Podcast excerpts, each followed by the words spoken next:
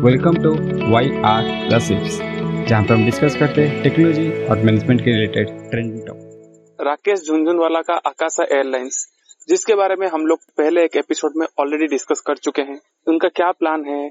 वो क्यों इस फ़ील्ड में एंट्री कर रहे हैं? उसके बारे में हम लोग पहले से एक एपिसोड में डिस्कस कर चुके हैं।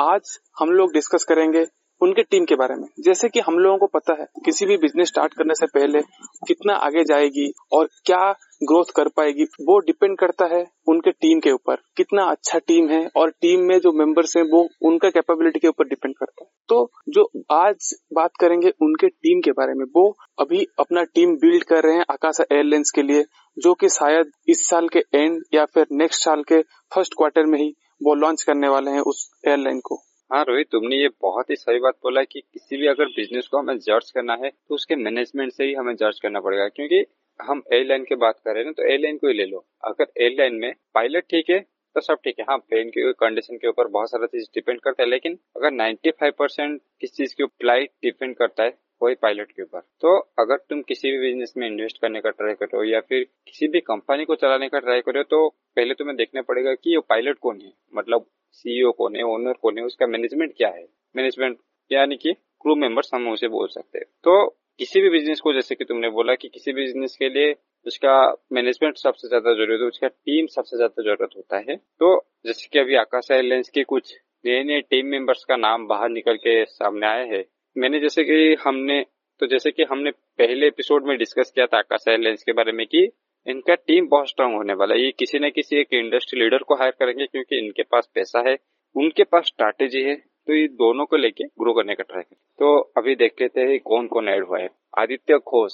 आदित्य घोष का नाम जब दिमाग में आता है तो पहला पिक्चर आता है इंडिगो जो भी शायद थोड़ा बहुत भी इंडिगो के बारे में जानते हैं या फिर इस इंडस्ट्री के बारे में जानते हैं तो आदित्य घोष एक बहुत ही बड़ा नाम है, क्योंकि इंडिगो का जो सक्सेस है, वो तो सिर्फ़ आदित्य घोष की वजह से है। इंडिगो कुछ नहीं था बहुत बहुत एक छोटा सा स्टार्टअप टाइप का था, लेकिन इंडिगो को जो प्रॉफिटेबल बनाना, इंडिगो का प्लेन लीज में लेना, सिर्फ़ वुमेन वुमेन स्टेज को हायर करना, बहुत सारी चीज़ इंडिगो इनके कहने पे ही कैली है।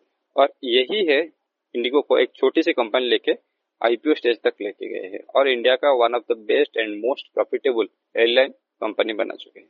तो जब आदित्य घोष इस टीम में ऐड हो जाते हैं तो ये ज़ाहिर सी बात है कि ये बहुत ही लो कॉस्ट सेगमेंट में काम करने वाले क्योंकि इनको इसी फ़ील्ड में एक्सपर्टीज है। ये ऐसे काम करते हैं कि कितना कॉस्ट कटिंग किया जाए, कौन सा स्ट्रेटेजी यूज़ करके बहुत सारे कॉस्ट कम किया जाए। जिसकी वजह से एयरलाइन एक ऐसा इंडस्ट्री है जहाँ पे तुम्हारा प्रॉफिट डायरेक्टली डिपेंडेंट होता है तुम्हारा कॉस्ट कटिंग कितना है। ये कॉस्ट कटिंग में माहिर है। दूसरा नाम आ जाता है बिना दुबे।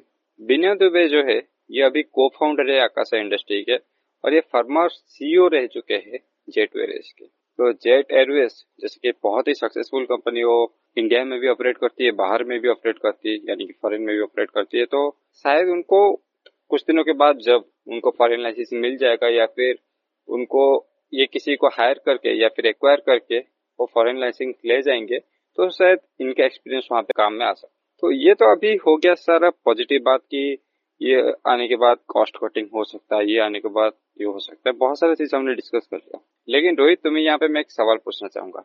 जब जब 2008 में आईपीएल शुरू हुआ था तो तुम्हें केकेआर टीम का, तब तुम्हें केकेआर टीम का कुछ केकेआर टीम में जो जो प्लेयर्स थे, उनका कुछ नाम याद है? जितना मुझे याद है, ब्रेंडन मैकलम, सौरभ गांगुली, ये सब थे।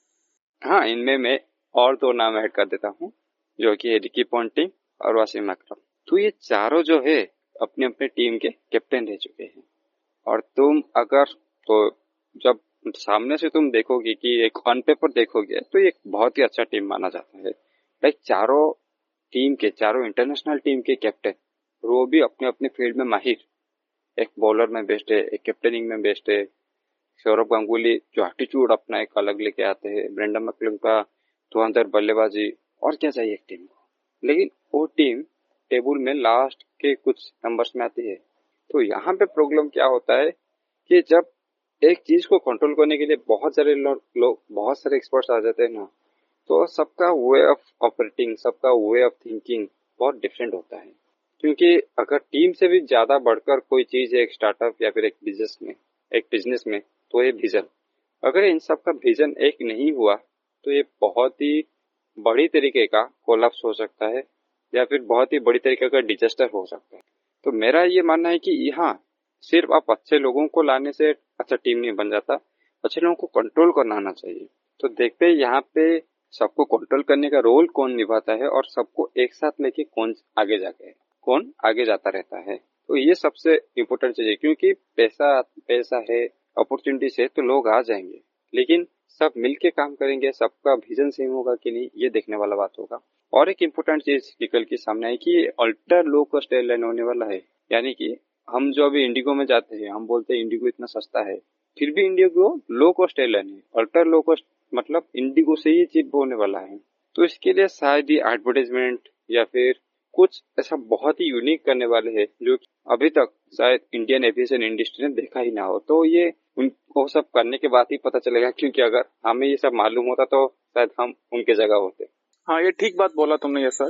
पैसा तो राकेश झुंझुनवाला के पास है तो लीडरशिप क्वालिटी है कि नहीं, वो बहुत मायने रखेगा, क्योंकि यहाँ पे टीम को पूरा आगे लेके जाने का दारोमदार उनके ही ऊपर ही है। मतलब पूरा टीम को टीम तो बहुत अच्छा बनाया है खुद वो, उसको बाँध के रखने का। क्योंकि टीम जब हो बनता है और बड़े बड़े लीडर्स जब होते हैं ओपिनियन में डिफरेंसेस रहता है।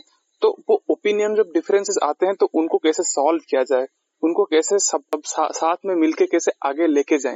वो डिपेंड करता है लीडर के ऊपर सीईओ के ऊपर। कौन सीईओ होगा वो तो अभी तक क्लियर नहीं है। और लीडर जो राकेश झुंझुनवाला जिनका विजन है उनका विजन कितना क्लियर है? उसके ऊपर डिपेंड करता है, वो कैसे पूरा टीम को बाँध के रखते हैं। यशराज ने बोला कि आदित्य घोष और जेट एयरवेज के पूर्वतन सीईओ, ये सब इस टीम में है तो इसका बहुत अच्छा फ़ायदा उठा सकती है आकाशा एयरलाइंस अगर सब मिल के काम करें तो।